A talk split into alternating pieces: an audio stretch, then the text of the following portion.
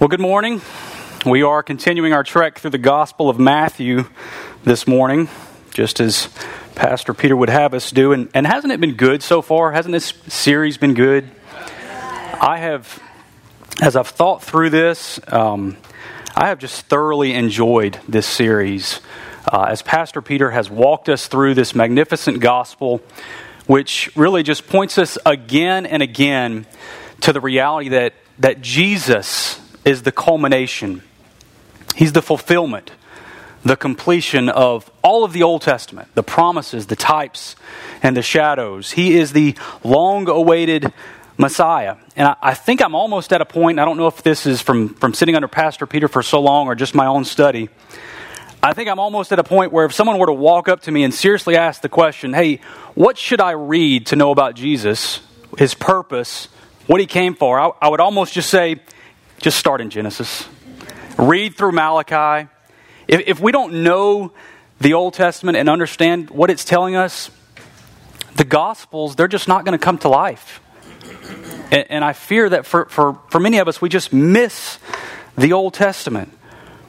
But we're going we're going to see Christ for who he is in this passage today. But before we get started, let's ask the Lord for his help. Father in heaven, thank you for gathering your people here this morning to study and learn and hear from your word. Each one of us walked into this room carrying the baggage of yet another week from a fallen world. And we need to see you. We need to hear from our God this morning. We need to be refreshed by your truth we need to see Jesus. So, Father, I pray, I ask, I plead with you to set Christ before us this morning by your word and through your Spirit. Help us, Lord, I pray. In Jesus' name, amen. So, we find ourselves in chapter 16 this morning. We're going to look at verses 1 through 20, if you want to go ahead and turn there. Matthew 16, 1 through 20. While you're doing that, let me remind us of where we are in terms of the storyline of Matthew's gospel.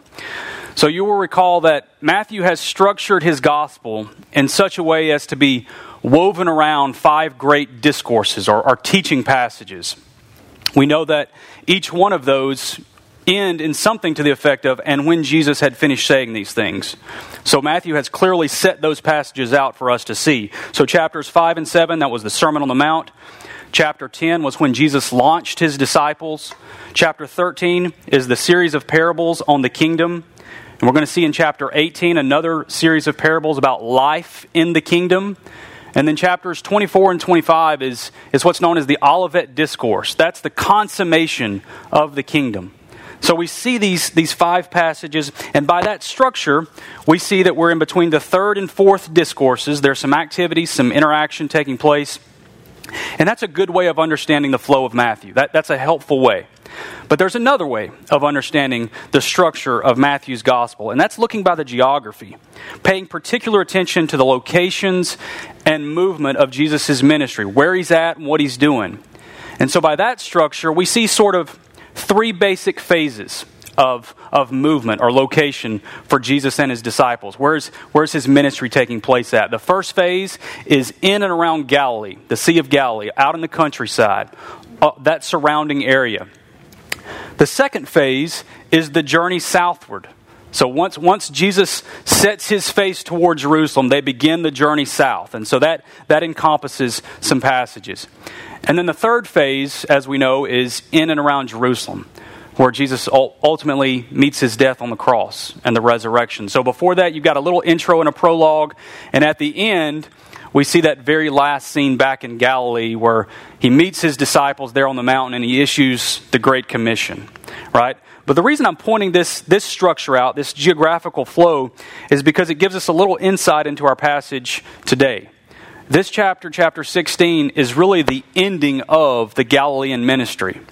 So, Jesus has spent some time here, he's ministered to these people, and he's going to wrap things up. We're going to see him and his disciples go up to Caesarea Philippi, which is about 25 miles north of the Sea of Galilee. And he's going to minister there, and that's probably the location where uh, he's going to be transfigured on the mountain We're going to see in chapter 17, maybe next week. Um, and then they're going to travel south toward Jerusalem. And so, by necessity, they're going to travel back through Galilee. But really, when they come back through, Jesus isn't going to be doing any outward ministry. He's only going to be focused on his disciples. So this is it. This is the this is the culmination, the, the last interaction, the last exchange he's going to be having in this area. And so we see that Matthew has has recorded for us three uh, views or three responses to the identity of Jesus and this, this culmination of ministry in this area. And so we're going to see Jesus uh, having an increased focus on his identity, on who he is. And it culminates in this last section that we're going to look at today in him giving a point blank question to his disciples about his identity. So that's, that's where we're headed. So let's look at verses 1 through 4, Matthew 16. And we're going to see Jesus' identity rejected. Verse 1 And the Pharisees and Sadducees came, and to test him, they asked him to show them a sign from heaven. He answered them, When it is evening, you say, It will be fair weather, for the sky is red. And in the morning, it will be stormy today, for the sky is red and threatening.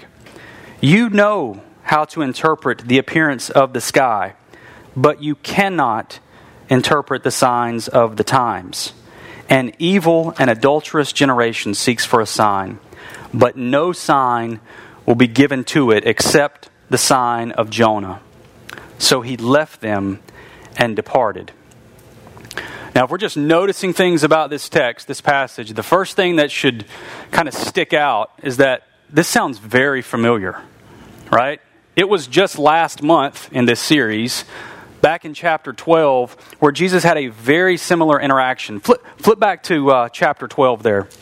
Look at verse 38. Chapter 12, verse 38.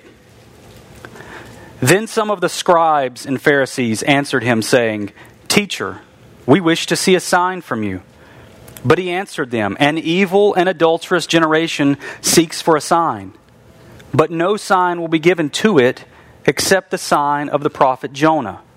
For just as Jonah was three days and three nights in the belly of the great fish, so will the Son of Man be three days and three nights in the heart of the earth.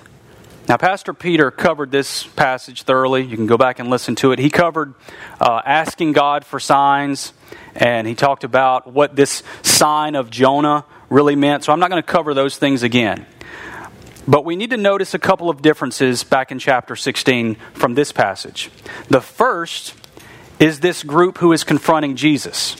Chapter 12, it was some of the scribes and Pharisees. Now it is this unusual pairing of the Pharisees and the Sadducees. And, and that should stand out to us. The fact that these two groups are seemingly working together. They've been mentioned once before in Matthew's Gospel. And it was back in chapter 3 when they went out to, to size up, to investigate John the Baptist's ministry there by the, the Jordan River. And, and you may rem- remember his, his words to them. They showed up on the scenes and he called them a brood of vipers. Right? So that's kind of the, the, uh, the atmos- atmosphere there when they showed up. But why do I say this is an unusual pairing here as they are confronting Jesus? Well, they both represent the Sanhedrin the, the ruling Jewish council of the day. But theologically, they come from very different positions. Okay, so you're, you're going to remember that the Pharisees are the strict observers of the law, of their traditions. They like to show everyone their self righteousness. They're very ostentatious in their outward display of their self righteousness. Sadducees, on the other hand, they were marked by self indulgence. Sadducees did not believe in an afterlife, no resurrection. So for them, it was all about the here and now. It was let me gain as much power and influence and affluence as I can because tomorrow we die. That was, that was their uh, attitude. And so we would probably consider these guys to be some of the more theological liberals of the day. And again and again throughout these Gospels, not just in Matthew, but throughout the Gospels, we see Jesus confronting these so called religious types with, with he calls them blatant false teachers, right? He calls them sheep's and wolves' clothing, whitewashed tombs. They have seen and heard Jesus' miracles. They, they've, they've witnessed those things, and yet they have they've rejected him again and again. Their self righteousness on, on one hand and their self indulgence on the other has blinded them to who Jesus is. But here they are. They're, they're, they're seemingly united together, demanding yet another sign from Jesus to prove who he was. Another sign. Anyone think that had Jesus stepped up and done something special, performed another sign, you think that would have been the turning point for these guys? I don't think so. The, the, their position was one of hardened hearts. But isn't it remarkable that people from such different positions, different agendas, can join together against the things of God? As you look out in the world and you, and you see these things happening, do you, do you think, do you ask yourself, well, why is that happening? Why is it that when a Christian baker or a Christian florist can choose not to go against their conscience in sin in participating in a gay wedding, why does the pile on begin? Why does the, the mob come out in full force? Otherwise, unaligned groups of people aligning themselves to attack Christians, to attack Christianity. Well, I hope that when we see these things, we realize that there is a far deeper spiritual reality taking place than anything the news will ever portray. Ephesians 6:12 is a, is a familiar passage, but we need to be informed by it. Ephesians 6:12 says, "For we do not wrestle against flesh and blood, but against the rulers, against the authorities, against the cosmic powers over this present darkness." against the spiritual forces of evil in the heavenly places. As, as people seeking to have biblical worldviews, and I hope that, that fits you, we need to be informed by these categories. The, the God of this world, Satan himself, 2 Corinthians 4 4. We need to have that in our minds, first of all. He does not hesitate to rally his forces against the things of God.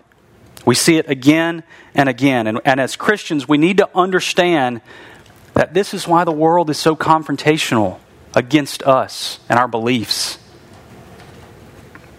Jesus says in John 15, If the world hates you, know that it has hated me before it hated you. If you were of the world, the world would love you as its own. But because you are not of the world, but I chose you out of the world, therefore the world hates you.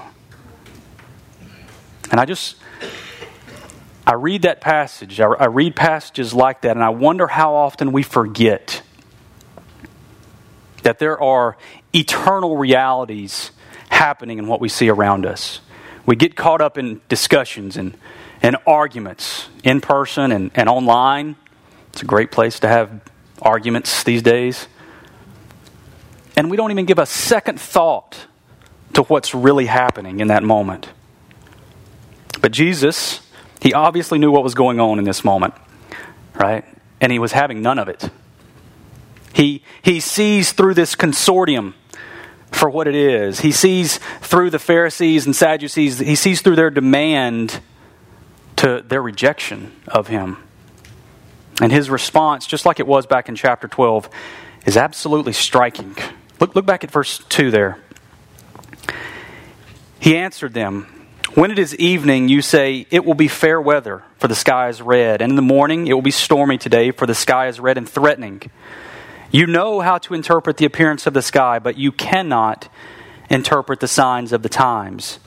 An evil and adulterous generation seeks for a sign, but no sign will be given to it except the sign of Jonah. So he left them and departed. Jesus is saying you, you can interpret something like the weather, but you, you're incapable of seeing eternal realities. You cannot interpret the signs of the times, he says. Your focus on the temporal, your focus on the here and now, your, your self righteousness on one hand, your self indulgence on the other, it's blinded you to what God is doing in your midst. It has, it's literally blinded them to, to the fact that God was bringing the Messiah into his kingdom in front of them, right in front of their eyes. And they were blinded to, the, to, to that reality. And I think we would do well to pick up on Jesus' warning here. And he's going to emphasize it again in, in the next passage we look at with his disciples. On one hand, we can easily fall into religious activity, empty religious activities at times, looking and sounding pietistic, being the morality police of the world. We love doing that. We can get caught up in being church members and church goers, being involved in this church ministry and, and that church ministry, and all those things can be good and are good. But they can begin to take the place of a real, vibrant relationship with God. The, the activity itself begins to become our identity instead of who we are in Christ. But on the other hand, on the side of the Sadducees, there is this sort of antinomian mindset that the idea that the law doesn't matter, that pursuing holiness isn't important. I think pursuing holiness is just is just absent from so many of our radars. I, I can be as worldly as I like. I can be entertained by the things of the world just like the world, because after all, I'm, I'm saved. Right? Life is meant for ease and pleasure. And I think Jesus would remind us that both mindsets will lead us astray. Both mindsets blind us to eternal realities, and in this case, from truly encountering Jesus. And so look then at how he ends this exchange. Remember, this is the last interaction he's having in this area. He's getting ready to move on. An evil and adulterous generation seeks for a sign, but no sign will be given to it except the sign of Jonah. So he left them and departed. You feel the finality of that? No more argument. No more discussion. T- time for conversation is over. It's, it reminds me of Jesus' words back in chapter 17. Excuse me, chapter 7. Do not cast your pearls before swine. There are times when, by the Holy Spirit's leading, we just need to shut up. We just need to say, that's, that's enough. I'm not going to try to make that one last point. I'm not going to try to win the argument, but we need to be in tune with the Holy Spirit's leading. And, and clearly, Jesus had no interest in drawing out this conversation. But there's one more thing I want to, point to from this interaction, and it's the contrast it presents with the last group who came to Jesus wanting something. Look back up in chapter 15 very quickly to verse 29. Chapter 15, 29 uh, verse 29. Jesus went on from there and walked beside the Sea of Galilee. And he went up on the mountain and sat down there. And great crowds came to him bringing with them the lame, the blind, the crippled, the mute, and many others. And they put them at his feet, and he healed them. So the crowd wondered when they saw the mute speaking, the crippled healthy, the lame walking, and the blind seeing. And they glorified the God of Israel. Isn't that amazing? They came to Jesus literally carrying their burdens. They came laying their sick family members at Jesus' feet. They came in acknowledgement of who Jesus is, and they expected something powerful to happen because of who he was. And look at how Jesus responded. Such a beautiful little phrase. And he healed them. And he healed them. And on the surface, perhaps it appears as though the, the Pharisees and Sadducees are coming seeking the truth, if we just kind of read quickly past it. But in reality, Their demand for yet another sign serves to show their rejection of Jesus as the Messiah. They came and laid their skepticism, their unbelief at Jesus' feet. And he turned and walked away. Bringing skeptical, skeptical questions and ploys to Jesus to get him to perform for us is an eternity away from bringing our needs to Jesus in acknowledgement over his, of his authority and rule over our lives. But we need to, need to move on here. Look at verses 5 through 12. And let's see Jesus' identity re emphasized. Verse 5. When the disciples reached the other side, they had forgotten to bring any bread. Jesus said to them, Watch and beware of the leaven of the Pharisees and Sadducees. And they began discussing it among themselves, saying, We brought no bread. But Jesus, aware of this, said, O you of little faith, why are you discussing among yourselves the fact that you have no bread? Do you not yet perceive? Do you not remember the five loaves for the five thousand and how many baskets you gathered? Or the seven loaves for the four thousand and how many baskets you gathered? How is it that you fail to understand that I did not speak about bread? Beware of the leaven of the Pharisees and Sadducees. Then they understood that he did not tell them to beware of the leaven of bread, but of the teaching of the Pharisees and Sadducees. I don't know if you're like me, but there are, there are times when I want to hug the disciples, and there are times when I want to smack them. And this would be one of the latter. Here, here they are, having witnessed Jesus heal people again and again. They've literally watched him walk on water. They've watched him take a little bit of bread and a few fish and feed thousands of people two different times. And they're worried because they forgot to pack lunch. They're focused on the temporal situation. Having apparently completely missed the signs that the Lord of the universe, hear that, the Lord of the universe was sitting in their midst.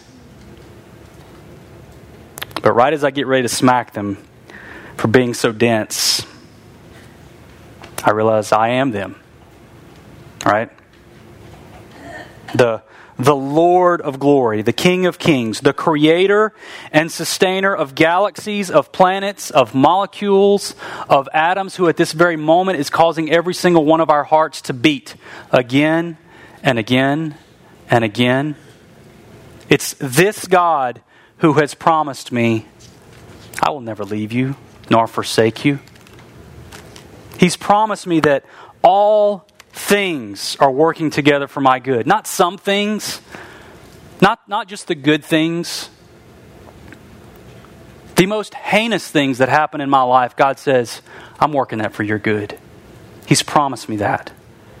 He's promised to keep anything from ever separating me from His love. He's promised that He will bring to completion that which He began in me. And with all of that, I too find myself worrying about bread, about temporal things, about things that, in light of who Jesus is, they're just plain silly. So I am one of the, the disciples. And so Jesus, as he, as he often does, he uses the disciples, in this case, misplaced concern over bread, as a teachable moment. He's going to reemphasize some things with him. Jesus warns them about leaven, meaning the attitude or perspective of the Pharisees and Sadducees. He's warning them that a lack of faith can spread, just as leaven or, or yeast in a loaf of bread. And he repeatedly asked them, Do you still not understand? Are you too still refusing to see who I am? You're acting like the Pharisees and Sadducees when you reveal your lack of faith in me. So, by the end of this exchange in verse 12, we see that at least they appear to begin to understand. So we come now to the, the culmination of the Galilean story. What is it that Jesus has been saying as he's ministered over the countryside and around the, the towns in this area? Doing miracles, teaching and speaking in parables. What's the central issue that Matthew wants us to see? Let's look at verse 13 to 17. We're going to see Jesus' identity revealed. Now, when Jesus came into the district of Caesarea Philippi, he asked his disciples, Who do people say that the Son of Man is? And they said, Some say John the Baptist, others say Elijah, and others Jeremiah or one of the prophets. And he said to them, But who do you say that I am? Simon Peter replied, You are the Christ, the Son of the living God. And Jesus answered him, Blessed are you, Simon Barjona, for flesh and blood has not revealed this to you, but my Father who is in heaven. Now, Jesus has not lost, lost his, train, his, his train of thought, thought excuse me, since the time they were there by the sea in Galilee. He is still intent on focusing on his identity with his disciples. And I love the way how he starts. It's actually how most of our minds work, I think. Meaning he asks about how other people are doing first. Right? And aren't we good at thinking we know how other people are doing in their, their walks in faith, progressing, regressing? sort of takes the, the focus off of us for a moment, gives us some room to breathe. All right? Well, so and so is so and so is gives us a moment just to, to breathe. But Jesus gives them all of about a second to linger on other people's issues, and then he goes right for the jugular. He zeroes in on their hearts and on our hearts. But who do you say that I am? And before we rush to be the teacher's pet here and raise our hand and give a quick answer, we need to slow down. We need to remember who's asking this question the Lord over all, who knows all and sees all, including every little nook and cranny of our lives, who sees whether knowing Him has had any impact on our everyday lives. Jesus says in another place, If you love me, you will obey my commandments. It's this Jesus that's looking us in the face and saying, Now, you tell me who I am to you. So we need to give pause when Jesus asks us this question. But Peter, bless his heart, finally gets one right. Right? Verse 16 Simon Peter replied, You are the Christ, the Son of the living God. And Jesus responds with, Blessed are you, Simon Barjona. Great job, Peter. You, you nailed it. And, and you can almost feel Peter breathe a sigh of relief, like, I needed that one. Right? But just as soon as Peter begins to possibly bask in the approval, Jesus cuts the legs out from under any pride that might have been forming in his heart. For, he says, flesh and blood has not revealed this to you, but my Father who is in heaven. You didn't come to this knowledge, Peter, this awareness of who I am by yourself. Matter of fact, you didn't have anything to do with it. This, this was not something you came up with from within yourself or from someone else. That term flesh and blood there, that's used four other times in the New Testament. Each time it's used to represent something of the ordinary, something of the common, the, the man's natural ability, everything that is non supernatural. Jesus says, Flesh and blood has not revealed this to you. The ability to see Jesus rightly comes from outside us, outside of natural flesh and blood ability. It comes by God's grace. And we need to see what Jesus is saying here because theologically speaking, this is huge. This is huge. Jesus is saying that true understanding of himself, of his true identity, you could even call it faith in who he is, comes only through divine revelation. Hmm. 1 Corinthians 2:14 says, "The natural person does not accept the things of the spirit of God, for they are folly to him, and he is not able to understand them because they are spiritually discerned." The natural person, the flesh and blood is not able to understand. Now, if we were to go back and read Jesus' words to the Pharisees and the Sadducees in verse 3, he says, You cannot interpret the signs of the times.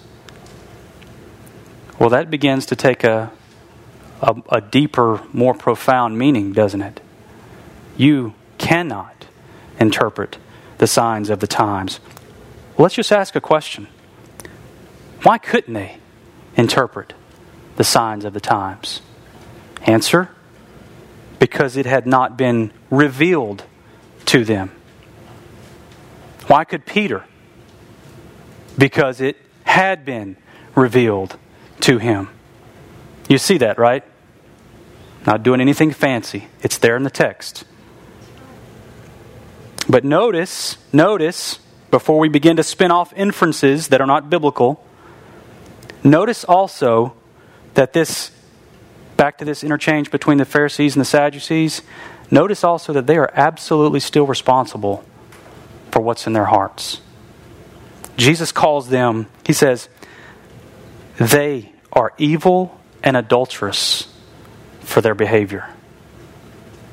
So, an inability does not remove a responsibility. That's huge. We need to see that. So, Jesus says in John 6:44, uh, 6, No one can come to me unless the Father who sent me draws him. So if, if you can respond to the question that Jesus has posed to his disciples, the question of, who do you say that I am? If you can respond to that question with a trusting in, all satisfied answer like Peter's, you are the Christ, the Son of the living God. If you can respond with something like that, it's because it's been revealed to you. That's our story, guys. That's our testimony as Christians. Ephesians 2 8 and 9, you know this well. For by grace you have been saved through faith. And this is not your, do, your own doing, it is the gift of God, not a result of works. Uh, why is it a gift? Why is it not by works? So that no one may boast. Jesus, just as Jesus cut the legs out from under any pride that might have been forming in Peter's heart, so too should the biblical teaching that our ability to acknowledge Christ as Lord it comes from outside us. We have no place to boast so that no one may boast. We could honestly spend weeks right here in this little passage. Volumes have been written on this issue, but, but we can't. We need to move on here. So let's look at verses 18 through 20 as we finish up. Verse 18 And I tell you, you are Peter, and on this rock I will build my church, and the gates of hell shall not prevail against it. I will give you the keys of the kingdom of heaven, and whatever you bind on earth shall be bound in heaven, and whatever you loose on earth shall be loosed in heaven. Then he strictly charged the disciples to tell no one that he was the Christ. Now, I should point out, in case you are unaware, that verse 18 has been the cause of much wrong teaching throughout the history of the church. Much wrong teaching. But, in honor of this year, 2017, anybody know what this year is, by the way? It's the 500th anniversary of the beginning of the Protestant Reformation. Okay? It's the reason we call ourselves Protestants. So, in, in, in light of 500 years ago, when a German monk named Martin Luther took a document and, a, and some nails and a hammer and nailed his 95 theses to the door of the Castle Church in Wittenberg, Germany, against the Roman Catholic Church. That was 500 years ago. In honor of that, I'm going to be as clear as I can about verse 18. And if you have no idea what I'm talking about, that's great. You're, you're a good Protestant. but verse 18 there is nothing, absolutely nothing in Matthew chapter 16, verse 18, about any successors to Peter. Amen. Period. It's just not there. It's not there in the text. You can't make it be there. As, as one commentator says, this text is not about a supreme pope, it's about a sovereign Savior. Amen. So there is debate as to whether Jesus is referring to Peter as the rock or the testimony he had just delivered, meaning the gospel proclaimed. There is debate about that. And I, I think personally, one of the pastors could correct me, but I think both are probably in view here. Peter, no doubt, goes and plays a foundational role in establishing the church, as we know from the book of Acts. Plays a foundational role. But at the same time, there also can be no doubt that the proclamation of the gospel, the spreading of God's word, is how, how Jesus was, is, and still builds his church. That's how it happens. So I think probably both are in view there. Jesus himself is the foundation. Let's not miss that. Amen. 1 Corinthians 3 10 to 11. It says, According to the grace of God given to me, this is Paul, like a skilled master builder, I laid a foundation, and someone else is building upon it. Let each one take care how he builds upon it, for no one can lay a foundation other than that which is laid, which is Jesus Christ. One more, Paul in, in Ephesians 2 19 through 20. So then, you are no longer strangers and aliens, but you are fellow citizens with the saints and members of the household of God, built on the foundation of the apostles and prophets, Christ Jesus Himself being the cornerstone. So let's, let's not lose sight of what Jesus is saying here. Jesus has been and will continue building his church. It's his church. And even though we are often extremely myopic in fo- focusing on what's happening in our little corner of the world, our little country, and all of its problems, Jesus stands over the nations, over every tribe and people, every tongue, and he is calling his people to himself. He is building his church. And he does that by the keys which he gave Peter and the other apostles, and by extension, he gives to us as his followers, which are the proclamation of gospel truth and the teaching of his word. He gives that to us. So when we, on the authority of Christ, on the authority of Christ, proclaim freedom to those who are bound by sin, Jesus takes that proclamation, that key, and loosens for all eternity the chains of his people. You see that? Hmm. The good news for us this morning is that as the gospel goes forth, nothing is going to stop this from happening. So, just watch the news with a grain of salt Jesus is still on the throne. He's still building his church. He still gathers his church together, just as we're doing right now, to hear the word taught and to hear the word proclaimed. And nothing will stop this from happening, not even the gates of hell. So, from this point forward in Matthew's gospel, Galilee and its enthusiastic crowds, they, they kind of begin to fade to the background. And so Jesus now sets his face like a flint toward Jerusalem and to the cross. And so we're going to pick it up there next time, verse 21. Thank you, guys.